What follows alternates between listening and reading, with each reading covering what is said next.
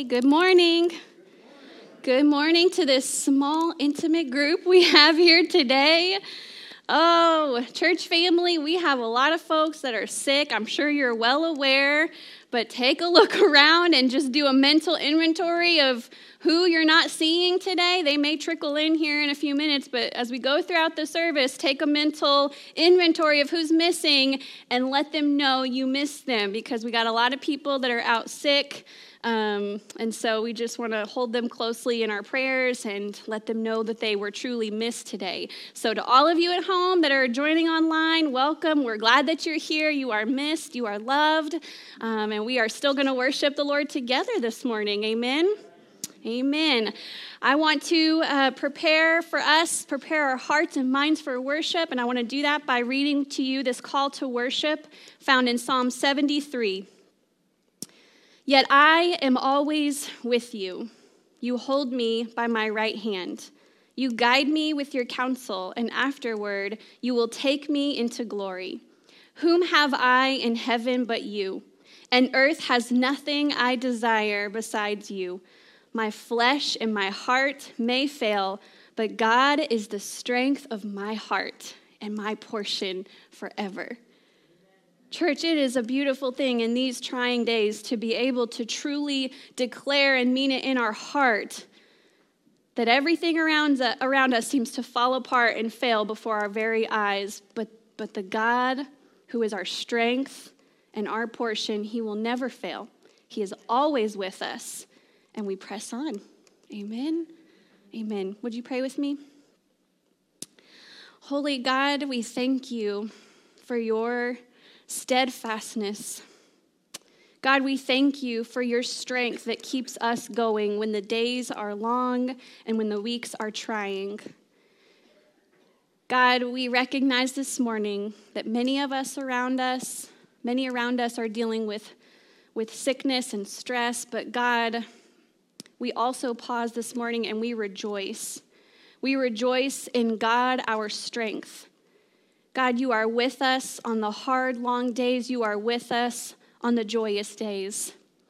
God, we recognize our overwhelming need for you this morning to sustain us, to continue walking before us and beside us and behind us. So God, we praise you this morning with these songs, with our lips, with our hearts and our minds. We praise you. God, we thank you for your goodness that meets us each and every morning.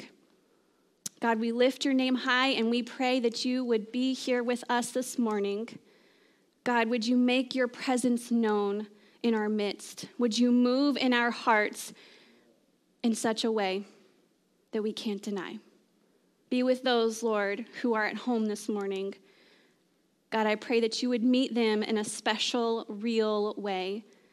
Help them to know that you are with them and that you are holding them closely during this trying time. And Lord, we love you, and we pray all of this in the mighty name of Jesus. And all God's people said, amen. Let's worship together. 1, 2, 1, 2, 3, 4. Please stand and sing with us this morning. In my wrestling and in my doubts, in my failures, you won't walk out. Your great love will lead me through. You are the peace in my troubled sea. Whoa, you are the peace in my troubled sea. In the silence you won't let go. In the questions your truth will hold. Your great love will lead me through. You are the peace in my troubled sea. Whoa, you are the peace in my troubled sea. My lighthouse, my lighthouse.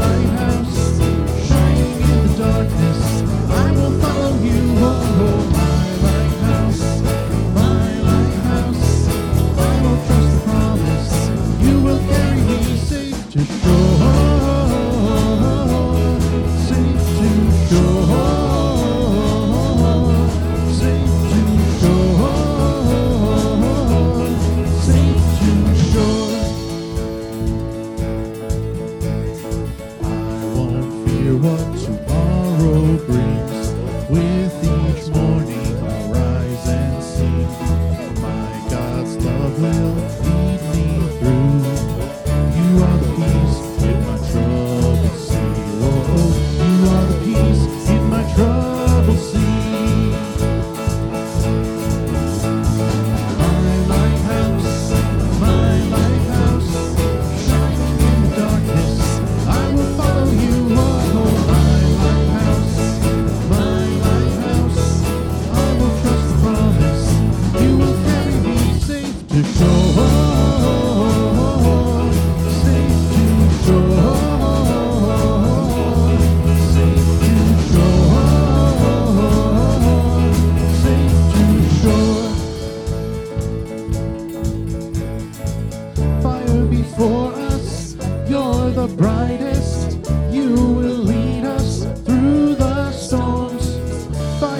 For us, you're the brightest.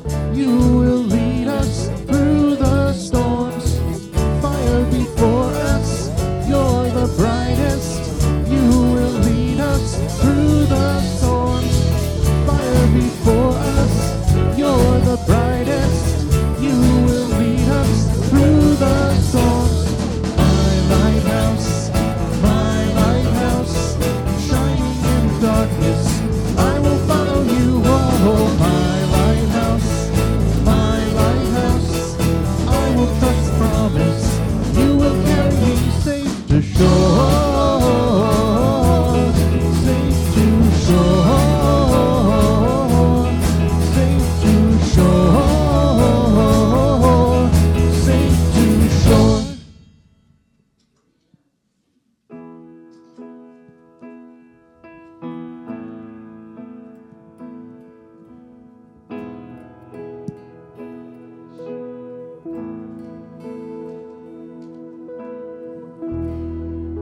Worthy of every song we could ever sing, worthy of all the praise we could ever bring, worthy of every breath we could ever breathe. We live for you,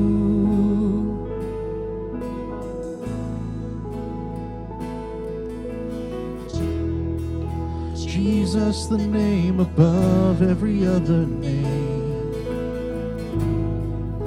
Jesus, the only one who could ever save. Worthy of every breath we could ever breathe. We live for you. We live for you. Holy, there is no one like you. There is none beside you. Open up my eyes in wonder and show me who you are, and fill me with your heart and lead me in your love to those around me. Jesus, the name above every other name. Jesus, the only one who could ever save. Worthy of every breath we could ever breathe. We live for you. We live for you. Holy, there is no one like you. There is none beside you. Open up my eyes and show me who you are, and fill me with your heart and lead me in your love to those around me.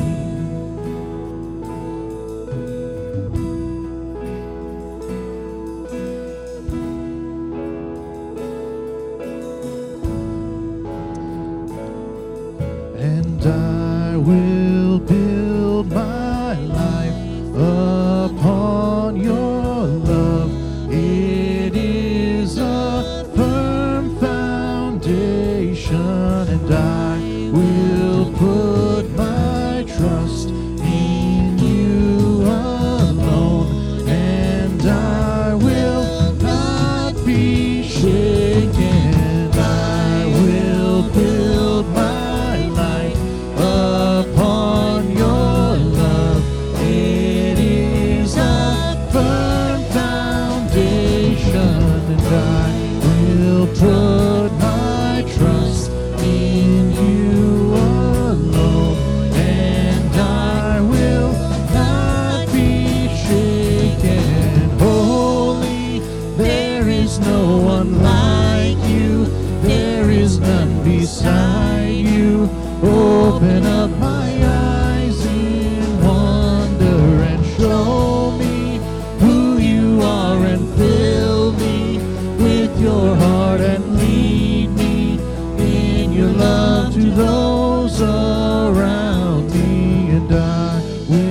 will build my life upon your love.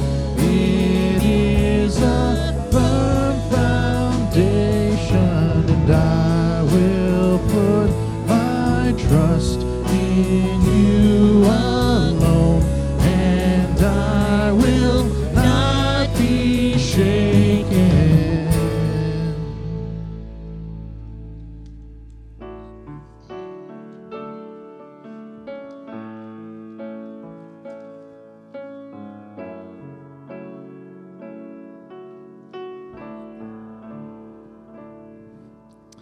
Narrow as the road may seem, I'll follow where your spirit leads. Broken as my life may be, I will give you every piece.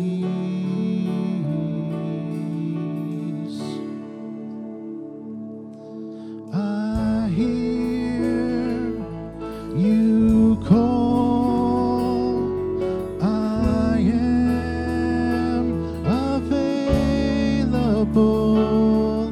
I say, yes, Lord, I am available. Here I am with open hands, counting on your grace again. Less of me and more of you. I just want to see you move. I hear you call. I am available. I say, yes, Lord, I am available. I hear you call. I am available. I say, yes, Lord, I am available. Here I am, you can have it all, you can have it all. Here I am, you can have it all, you can have it all. Here I am, you can have it all, you can have it all. Here I am, you can have it all, you can have it all. Here I am, you can have it all, you can have it all. Here I am, you can have it all, you can have it all.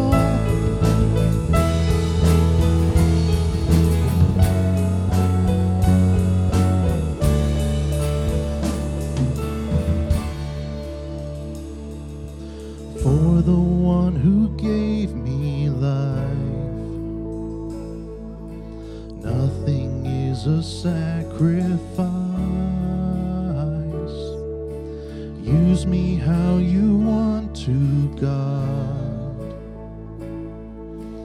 Have your throne within my heart.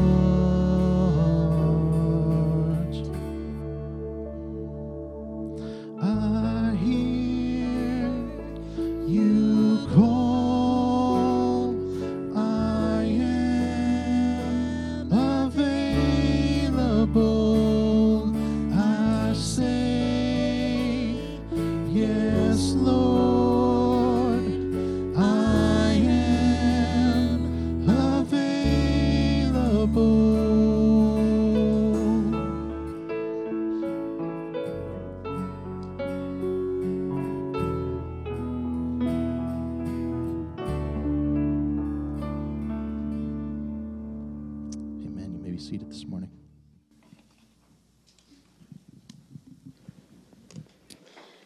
I hope that's the cry of all of our hearts this morning, that we would say to the Lord, here am I, you can have every part of me. So as we continue to contemplate and express that in our hearts to the Lord, I just want to invite you to a time of prayer.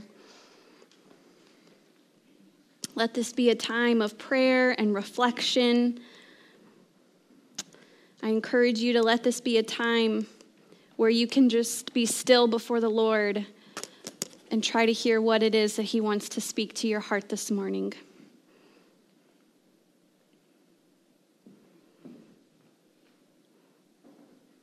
God, we thank you once again just for the overwhelming love that you make available to us. God, we thank you for your steadfast love that never fails, even when we fail so often. God, we can all acknowledge in this room, those that are in our midst, God, we can acknowledge that we are broken. We are broken, we are flawed, we are hurting, we are weary. And yet, God, you meet us in the state that we find ourselves in, and you still offer yourself to us. You give more of yourself to us as we need it, God, and for that we are so thankful. We are so thankful for your mercies and your love and your strength that is new every day. God, I thank you this morning for your promise in Scripture, for all of us who are feeling weak and weary this morning. God, we are reminded that you invite us to come to you in our weakness, in our overwhelming state. God, you invite us to come to you so that you can carry that burden for us. And in your presence, we find peace. We find true rest. We find strength. God, I'm thankful that when I come to you in my weariness, that I find the will to keep pressing on each day, and I thank you, God, for your strength that is never failing. God, we all need that strength today. Lord, I pray that you would meet us in this place, and would you just give us that strength? Lord, I thank you that in places like this, all around the world, that there are people that are gathering in the name of Jesus. God, we are thankful for this place where we can come, where we can worship together, where we can open up Scripture together, where we can even leave this place and still have one another. God, I am thankful for the body of Christ. It's a beautiful gift that you have given to us. And God, with your strength that sustains your body, the body of Christ is also something that keeps us going. It's a gift. Lord, let us not neglect this gift. Let us draw in. Let us plug in to the body of Christ that is a gift to the world. It's a gift to us. Lord, would you continue to strengthen this body, this community, this congregation? God, would you continue to guide us, lead us in this new year as we are only wanting to seek your will and your way? Would you give us direction? Would you give us discernment? God, would you give us passion? Would you ignite within us a fresh and new passion for you and for the work that you have called us to? And Lord, in the midst of all the sickness, we just call upon you for healing in Jesus' name. We call upon you, Lord, touch those who are sick. We pray for healing for them this morning, God. We know you are able. And we thank you, Lord, for your healing touch that you give to us. We thank you, God, for the rest. Lord, as we open up your word, I pray that you would speak a new word to us. God, I pray that you would make this word come alive in a way that is so meaningful and in a way that ignites that passion that we so desperately need and long for. God, we thank you for your guidance and your direction that you give us and that you will continue to give us. Lord, we thank you once again for your love and your faithfulness. You are good. And we pray all of this in the name of Jesus, who hears us and sees us. Amen. Amen. All right, well, I'm going to invite you to stand once more this morning as we open up the word. Reading this morning from Ephesians chapter 4, verses 11 through 16. This is what the word of the Lord says. The Apostle Paul is speaking. He says, "So Christ himself gave the apostles, the prophets, the evangelists, the pastors, and teachers to equip his people for works of service, so that the body of Christ may be built up until we all reach unity in the faith and in the knowledge of the Son of God and become mature, attaining to the whole measure of the fullness of Christ. Then we will no longer be infants tossed back and forth by the waves, blown here and there by every wind of teaching and by the cunning and craftiness of people in their deceitful scheming. Instead, speaking the truth in love, we will grow to become, in every respect, the mature body of him who is the head, that is Christ. From him, the whole body, joined and held together by every supporting ligament, grows and builds itself up in love as each part does its work."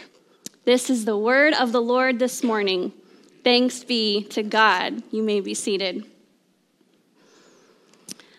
Let me start off by asking you this question this morning, and go ahead and share by a raise of hands, by showing your hands. How many of you growing up had on your door frame or on the wall markings of how you grew each year? Anybody? Okay, we have a few. I love that. We have a few. I was hopeful that we would have some. I didn't grow up having this, but I have seen it before. And sometimes it's on the door frame. Sometimes it's somewhere on the wall. But they've also come out with other tools that you can kind of hang up and put up in your home, and where you can mark your children's growth through the years. And every time I see this, I just think it's so amazing. I just kind of stand there and I'm looking at these markings that start off so tiny and little, and then you can just see how we've grown over the years, how this child has grown, and it's especially remarkable if they started this at a young age and are able to continue it on until that person becomes an adult. And if you think about it, what you're standing there celebrating is growth. Because growth is a good thing, right? Growth is a great thing, and we look for that growth, and we celebrate that growth when it happens. I remember as a parent, I'm still celebrating the growth. It's happening in different ways now, but when they were little, when my kids were little, we would just celebrate and cheer as they were learning how to walk and toddle around, because that's a growth that's happening, and we celebrate that growth. We rejoice because of that growth. And as parents and as people, if that growth isn't happening, there's cause for concern, right?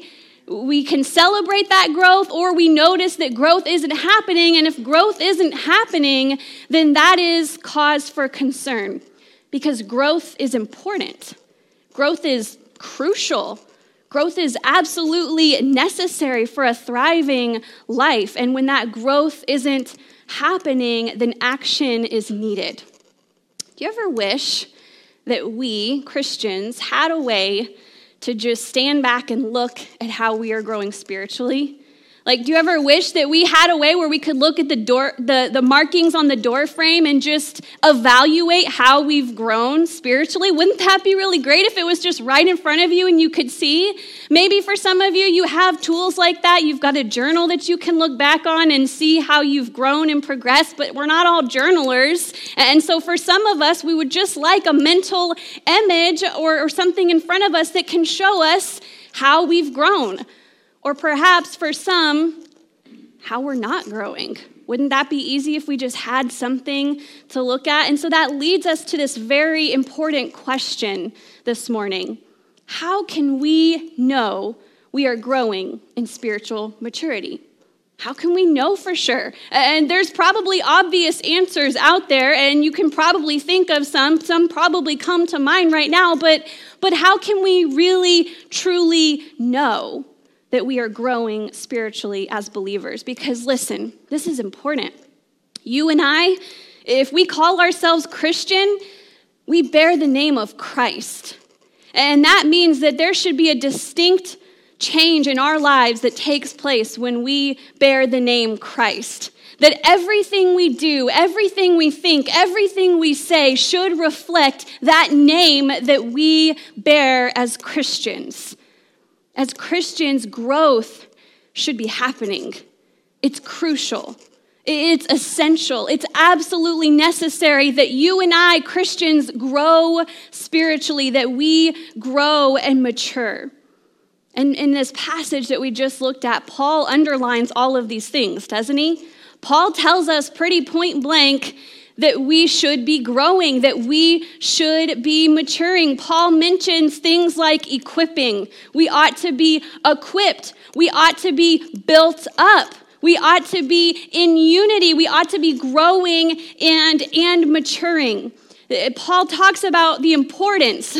Listen, the importance of not staying in the stages of infancy. If our children stayed in the stages of infancy, that would be a huge problem, right? That's a huge cause for concern. And in the same way, Paul says, listen, Christians, church, you shouldn't stay in the stage of infancy. You ought to be growing. You ought to be maturing. You ought to be changing. You ought to be looking more like Christ. So how do we determine then, church, how do we determine if we are spiritual infants whose growth is stunted, or if we are indeed growing and maturing as we should be? Well, it's my hope that over the next 8 weeks, we're going to answer these questions. Over the next 8 weeks, we're going to be in a series called Organic Disciples. And in this series, we're going to talk about what it looks like to be growing and maturing as Christians. What are some things, some markers in our lives that show and reveal just how much we are growing and maturing, or maybe reveal to us ways in which we need to work on and continue to grow and mature. And today we're going to kind of spend the majority of the time answering these three big questions. We're going to call them three epic questions because they're just that important. You don't just attach the word epic to anything. And so just know, I don't use that word lightly, that these are three epic, super important questions that we need to ask before we can move forward in the series. We're going to be laying some groundwork today. And I'm just going to tell you that I'm breaking my rules when it comes to preaching and sermon preparation. I've packed a lot into this sermon today, and I trust that you can keep up. I trust that you're going to be able to go at my pace, but just know I don't always enjoy packing so much in one sermon, and somewhere Bo Cotton is like already shaking his head because he lets me know you did way too much in one day, babe. You should have broken that down. Well, just know it's coming, okay? But it's just a one-time thing. We're just going to do it every once in a while. But today we're going to lay some groundwork. We're going to ask these three epic questions that will hopefully remind us what this journey means for us and how we can get to a healthy, thriving, and mature place as individuals, but also as this body that Paul talks about. So the first epic question kind of has already been asked, but we're going to officially ask it once more. How can I know that I am growing as a disciple? Maybe this morning that kind of prompts you to ask yourself, okay, well, how can I know? How can I kind of look at my life right here, right where I am, and how can I determine whether I'm spiritually mature or spiritually immature? In other words, what makes me spiritually mature and what might make me spiritually immature? And I just have to tell you right off the bat, if you think things like church attendance and knowing Bible scriptures, having them memorized, and giving financially, if you think these are the only markers of spiritual maturity, then we have a lot to learn, right? Because these things are great, they are important, they are encouraged, but these are not the only things that mark us as spiritually mature. There has to be something deeper. And so one way that we're going to answer this question, how can I know if I'm growing as a disciple, is by acknowledging that it starts with the heart. Right here, right now, you have to acknowledge that it starts in your heart.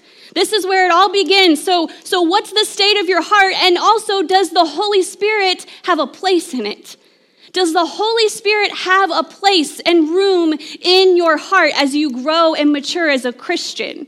Because if the Holy Spirit does indeed have a place in your heart, if the answer to that question is yes, then where are the fruits? Where are the fruits in your life that show just how much room the Holy Spirit has in your heart? Paul talks about this in Galatians chapter 5, right? You know this. You can probably sing it. You can probably sing it frontwards and backwards. You know this. Paul says, but the fruit of the Spirit is love, joy, peace, forbearance, kindness, goodness, faithfulness, gentleness, and self-control. And against all or such things, there is no law. So in other words, if we're developing practices like Bible study, giving, serving, praying, and worshiping, these are great things. But if there's no change that takes place in our heart, first and foremost, then we can kind of compare ourselves to the Pharisees, because that's what happened with them, right? They did all the things, they checked all the boxes, but Jesus pointed out time and time again, yes, you follow the letters of the law, but your hearts are full of pride and self-arrogance, and there is no room for me in your heart. And because there was no room for Jesus in their heart, they crucified him, right? That's what happens when there's no room. You decide who is Lord and who isn't. And so first and foremost, we have to acknowledge that it's only through the power of the Holy Spirit that we are going to grow and mature. You have to know that first and foremost. If the Holy Spirit doesn't have room in your heart, then you're going to stay a spiritually immature Christian. And if the Holy Spirit's in your heart, and if he is moving and has space to move in your heart, then we are going to continue to grow, look, speak, think, feel, and live more like Jesus. So how is the Holy Spirit moving in your heart? Is he leading the way in love, in joy, peace, patience, kindness, goodness, gentleness, faithfulness, and self-control? Are these qualities and characteristics that describe you? That's what we have to acknowledge first and foremost. Make room for the Holy Spirit. Allow him to cultivate within us the fruits of his Spirit.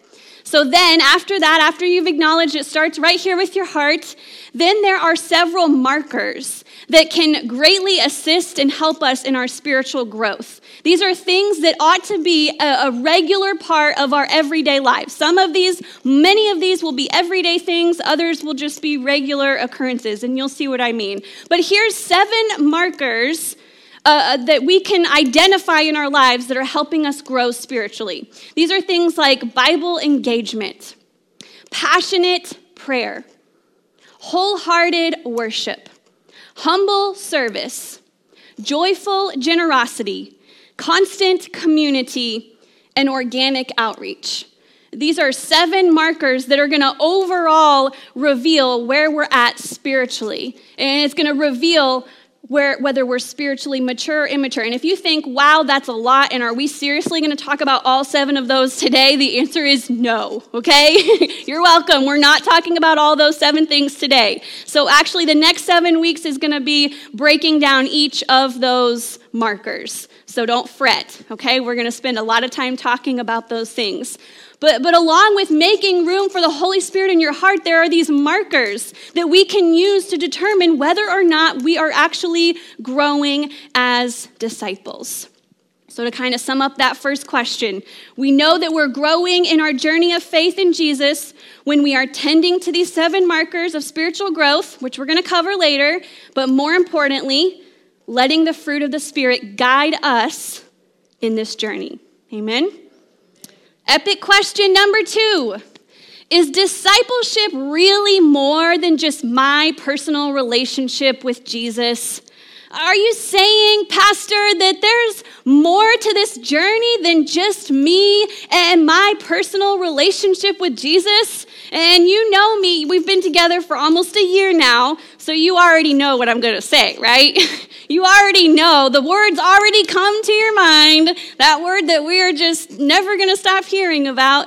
I would answer you that if you're traveling alone, if you're doing this whole Christian walk, this journey alone, then you are not living the journey that Jesus has planned for you.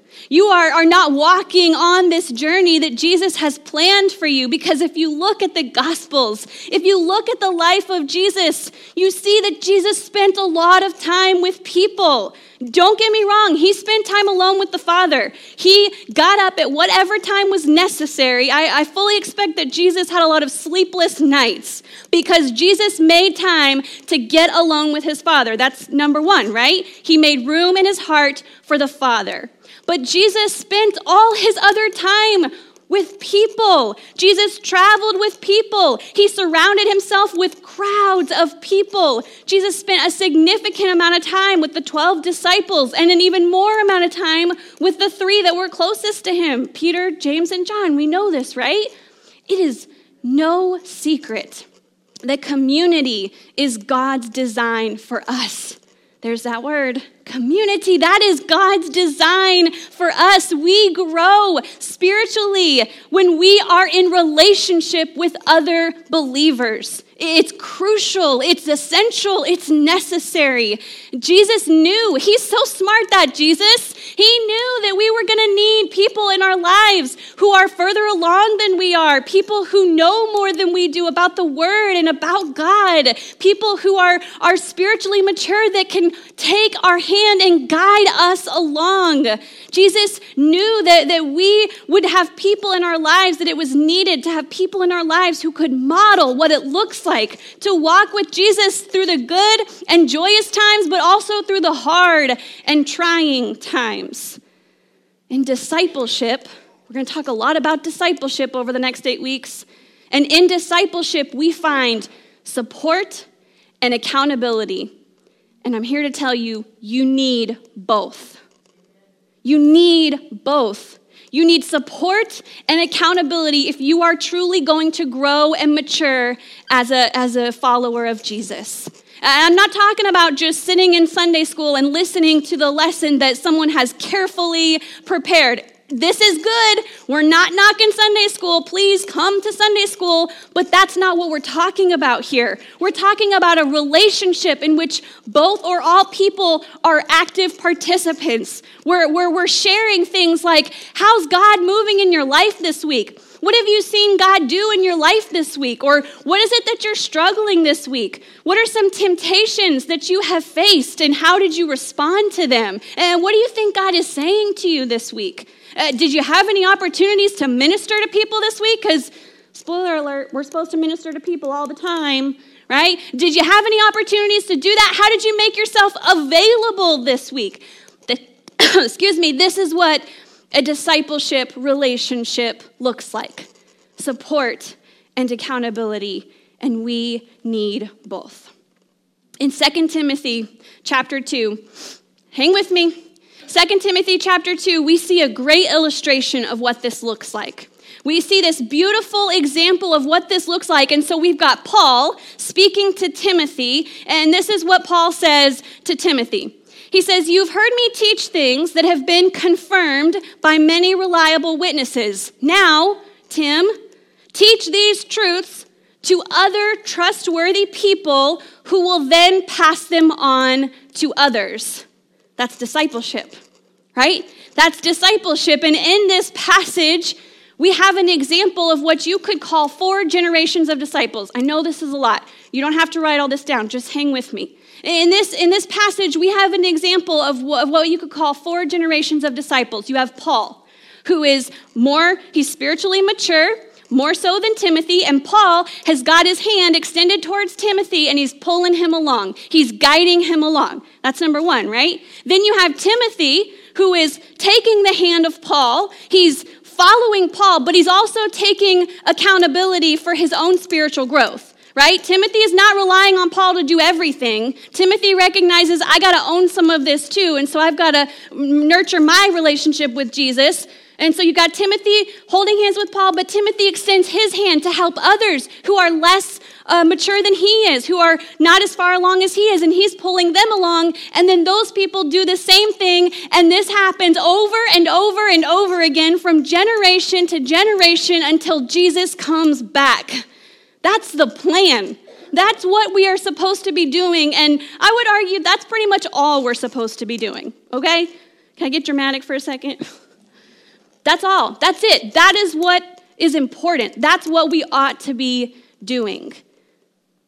We all need this. And listen, I know there's probably some of you out there, because I have these people in my life. And sometimes I'm like this, where you just don't think you need this. You just think, no, I'm really fine. You don't understand. I'm really good at nurturing my own relationship with God, and I just don't need that. Maybe some people do, but I don't. I promise you, you do. You all need this. We all need this. We need someone who takes us by the hand and helps us grow. We all need someone who we talk with regularly, not like once a year. Not once a month, but regularly, ideally on a weekly or multi-weekly basis. Someone who supports us and holds us accountable as pastors. Hello, I need this. I don't get by without this. I couldn't do what I'm doing without this. I need this. For those of us who are pastors, those of us who are leaders, those of us who are spouses, those of us who are mothers and fathers, congregants, neighbors, we all need this. And I also want to tell you that if you don't have this, you can find it really easily. Start with the people in this room. And we've got about, twice as many that aren't here. Or, we're only halfway full this morning. So there's even more that are not here. You have this available to you. I can't come alongside you and make sure that you're doing this every day. That's where your own personal accountability comes in. You have to make sure that you are reaching out to people. If you want this, you can have this. You just have to make it happen. But this is the biblical picture of what it looks like to be a follower of Jesus. One hand with someone that's guiding us, helping us along, and another hand that's guiding and helping someone else along. So yes, discipleship is so much bigger than just you and Jesus. Can you just imagine for a moment? I don't want to rush past things like this. Can you just imagine for a moment if every Christian in the world took this call seriously? That's humbling.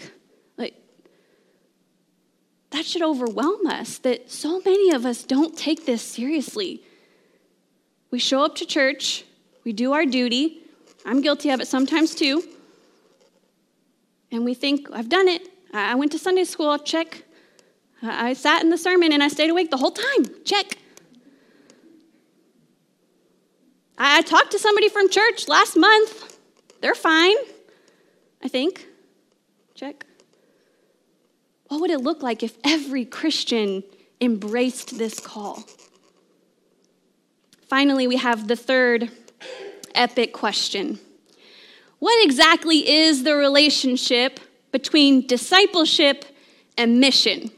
In other words, there's a lot of churches, a lot of pastors, a lot of leaders, a lot of church thinkers who really put a lot of emphasis on things like discipleship. And it's discipleship, discipleship, discipleship. Everything we do revolves around discipleship. And that's great. And then you've got other churches who really focus on mission, or they might call it evangelism, right? Mission, that's our focus, and everything we do revolves around mission. Are we going? Are we doing? Are we seeking?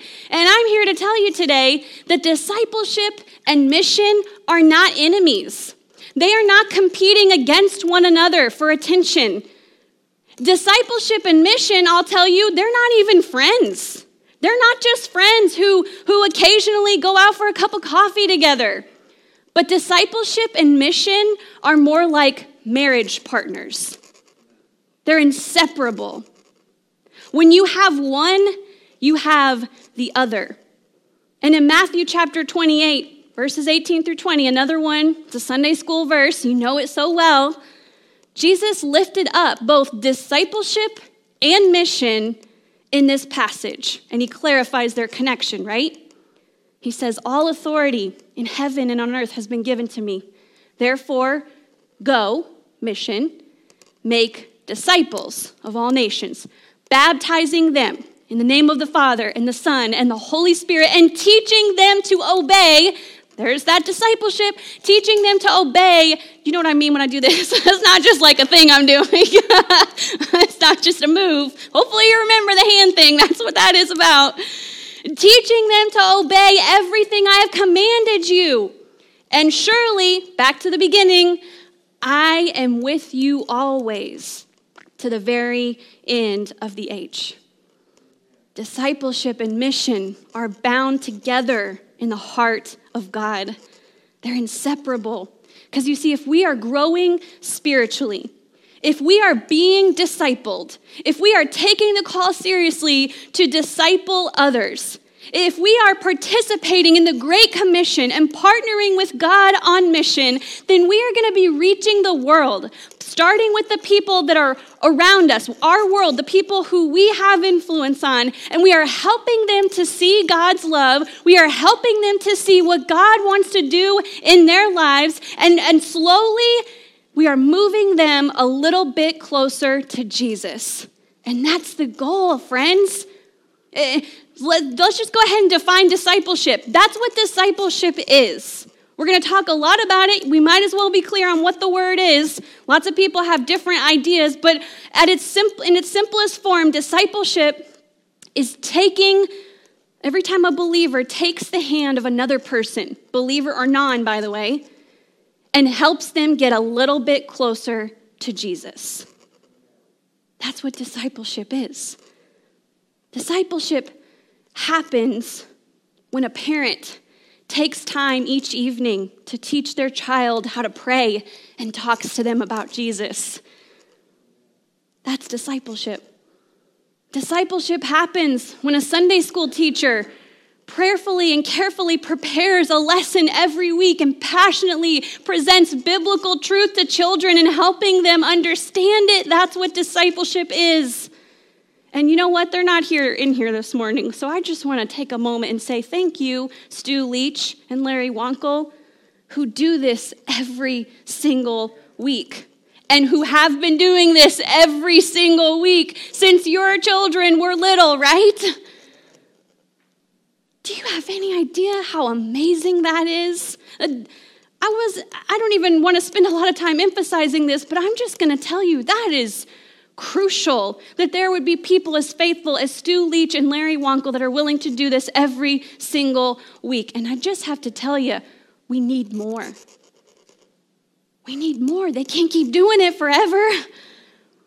I'm pretty sure they've both been done several times. And then along came me and I was like, please don't quit. My children need you.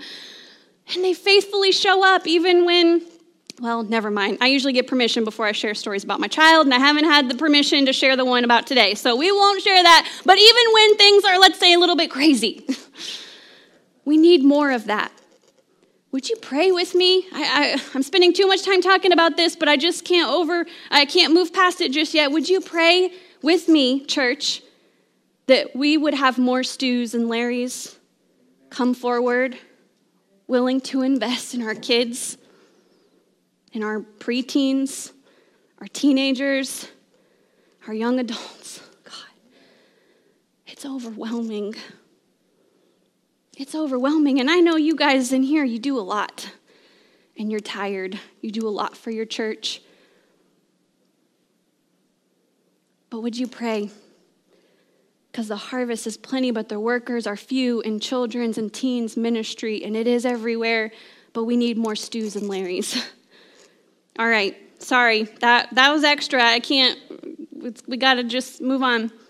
Discipleship happens when, say, a college student invests in the life of a high school student and spends time with them one-on-one and modeling for them what prayer looks like, what a love for God's word looks like, what passionate worship looks like. That's discipleship. Discipleship happens when a committed Jesus follower builds an authentic relationship with a non-believer. We talked a lot about this last year, right? We should have a lot of non-believers in our life. People we have relationships with, people that we are praying for and praying with and sharing the things that we learn about Jesus with them in those natural and organic ways. That's discipleship. Discipleship can happen when, say, a family has lost someone in a tragic accident. And as that family tries to move forward, they put together a grief group that gathers weekly to talk about what Christ-filled healing looks like going forward and how we can get through this together and what God is doing even in the midst of tremendous loss. That's discipleship.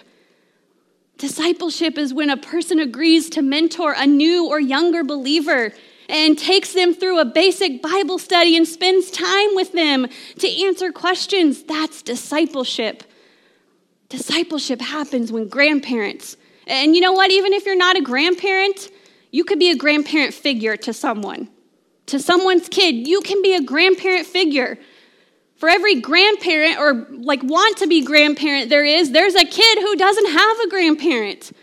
You can be that grandparent figure. Discipleship happens when grandparents or grandparent figures pray for and with their grandchildren and share stories of faith and model what it means to follow Jesus in every area of life. That's discipleship. Do you get it? You get it? This is what discipleship looks like. By the way, I have to go back to the children thing. For those of you who don't feel called to be Sunday school teachers or children's church workers, I got to plug this in because it's so important and I can't overlook it. Can I just say that you're still needed in the lives of kids and teens, even if you don't feel called to teach them? Did you know that the Barna Group, who does a lot of research in young, growing, thriving churches, they kind of put a little spin on that whole, when you would take teens or kids on a trip and you had to have one adult for every 5 kids? You remember that rule? Lord, that's still crazy. They've kind of flipped that on their head, and they said, when we're talking about spiritual mentors and disciples for kids, you should have 5 people for every 1 kid that's praying for that kid, that's sending letters of encouragement to that kid, that's maybe taking that kid out to get some ice cream and to share about your walk with the Lord with that kid. That's still needed. Just for whatever that's worth, we still need that just as much as we need teachers and so on and so forth. Okay. So the relationship between discipleship and mission, true discipleship always leads us into the world with Jesus on mission. And also true mission will always, demand more discipleship in our lives and in the local church. That was a lot to unpack, but you did it. I'm going to invite the praise team to come back up with me. That was a lot to unpack, so here's a free tip. If you need to go back and watch this again later or listen to the podcast later, maybe that'll be helpful, but we laid a lot of groundwork. And over the next 7 weeks, we're going to unpack each of these 7 markers of spiritual maturity. And we're going to hopefully, again, identify if we see these in our lives. And maybe, hopefully, we'll also notice some that we don't see in our lives. And these are things that we should incorporate into our lives. But first and foremost, before we move on, as you prepare to have a time of response, where you respond to God and He responds to you, I want to ask you this morning, how's your heart? How's your heart? Is there room for the Holy Spirit to move in your heart as you seek to grow and mature? Have you left room for Him? Have you filled your heart up with all these other things and people and things that are not as important? How's your heart, and is there room for the Holy Spirit? And if so, if you say yes, are the fruits evident in your life? Are you loving, patient, generous, kind, forgiving, gracious, merciful? Secondly, I want to ask you to carefully identify, acknowledge, what do your discipleship relationships look like? Do they exist? Who's the person that's grabbing your hand and helping you along? You don't have to be a baby Christian for that, by the way. You don't have to be a new convert.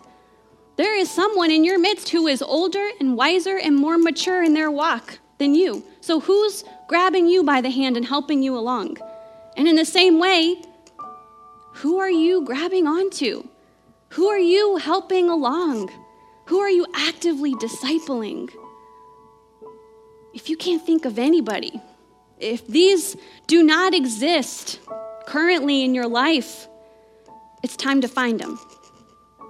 And that's okay if it hasn't. There's grace, grace upon grace upon grace, but it's time to find them. Would you pray with me?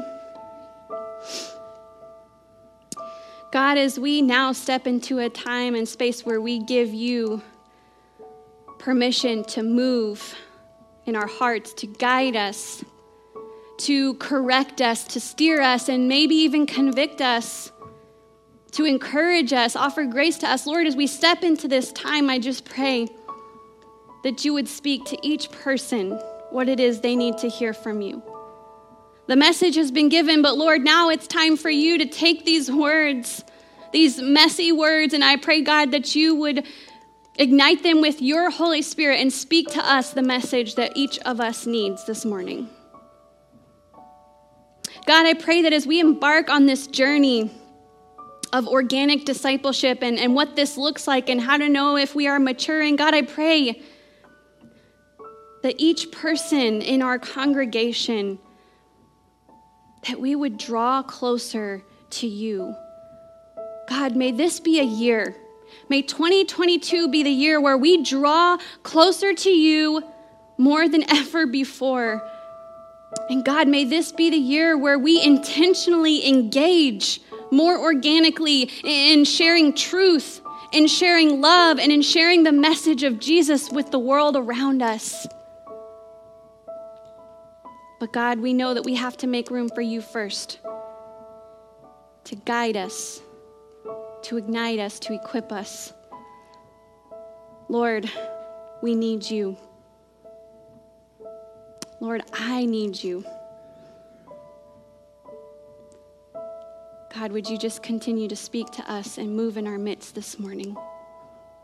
In Jesus' name we pray. Amen. Please stand and sing the song with us.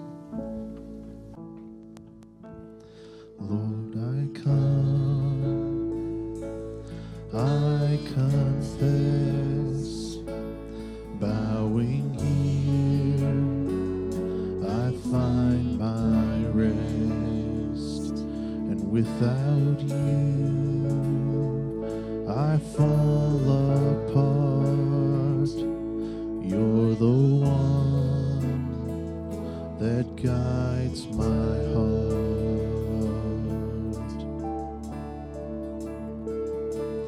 Lord, I need you. Oh, I need you. Every hour. I need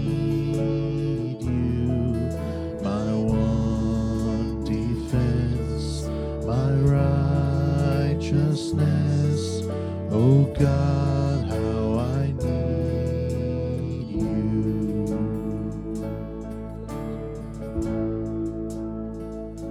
Where sin runs deep, your grace is more. Where grace is found is where you are. And where you are, Lord, I am free.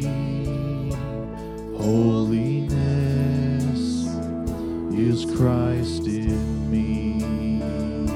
And where you are, Lord, I am free. Holiness is Christ in me. Lord, I need you. Oh, I need you. Every hour I need you. My one defense, my righteousness. Oh God, how I need you. So teach my song to rise to you. When temptation comes my way, and when I cannot stand, I'll fall on you. Jesus, you're my hope and stay. And when I cannot stand, I'll fall on you. Jesus, you're my hope and stay. Lord, I need you. Oh, I need you. Every hour I need you. My one defense, my righteousness. Oh God, how I need you.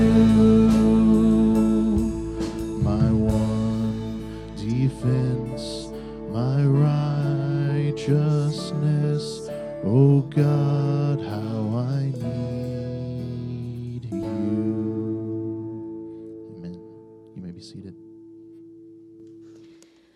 We need him, right? Do we acknowledge that together? We need him first and foremost. I'm excited about this journey. Are you? Are you excited about this journey? I think it's going to be good. It's going to be deep, but I think it's just what we need to get us started on this new year as we continue in the path, following God's guidance for our lives and for this amazing community, BFCN. Amen. Amen. Be in prayer as we continue on in this series for God to just move in new and powerful ways. Well, just a few quick announcements before we leave this morning. This one's not on here, but just a reminder, pray for those that you don't see here this morning. Reach out to those who were gone and just check in on them. I know they'd love to hear from you. And we just continue to pray. We got a lot of people sick in our congregation. And thank you, Aaron, for stepping in for Nikki. Nikki is sick this week, and so we're praying for her and for her household and everyone else that's going through that. So just don't forget, that's important, and we need to mention that. Also, Mosaic baby bottles, you can find those out in the foyer. This is time where we are going to collect the spare change we might have, but you can put bills and checks in there as well. But we're preparing and helping out with the Mosaic Pregnancy Center, and that's our way of helping and supporting them. So don't forget to pick up one of those. Also, you've probably heard some mention of the district, the Illinois District Team Day. They're having two different team days this year, obviously for the northern part of the state, but we'll attend the one for the southern part of the state, and that's going to be January 22nd, and that's at Salem Church of the Nazarene, and it's a Saturday, so already I know it's like, oh, I'm busy, I can't go. But this is just for anyone. There's more information in the foyer, but anyone who's a leader in the church, or maybe you're interested in a ministry in the church, and this is where we're going going to get some coaching and some workshops from those who do these things really well, and they're going to kind of teach their skills and their ways to us who want to do better. There's going to be a keynote speaker, and so it'll just be a day of learning and equipping, and so if you're free, I'd love for you to be there. Let me know if you plan to come. It's a free event. There's no charge. They just would like to have an idea of how many people are going to be there so that they can prepare. So if you would let me know by next Sunday if you'd like to attend, I'll make a note of that, okay? Men's breakfast is back next Saturday, January 15th at 8 a.m. That's going to be in the fellowship hall here. And then Lunch Bunch is also resuming this month so far. We'll let you know if that changes as you know, things change with everything going on, but the plan is to have that Wednesday, January 26th at noon at Bandana's Barbecue. All right, that's it for today, so I invite you to stand with me this morning. Brothers and sisters in Christ, may you go in his grace and in his peace, and may you make room in your heart for him, and may you seek to grow and mature as followers of Jesus. You are loved. You are dismissed. Have a great day.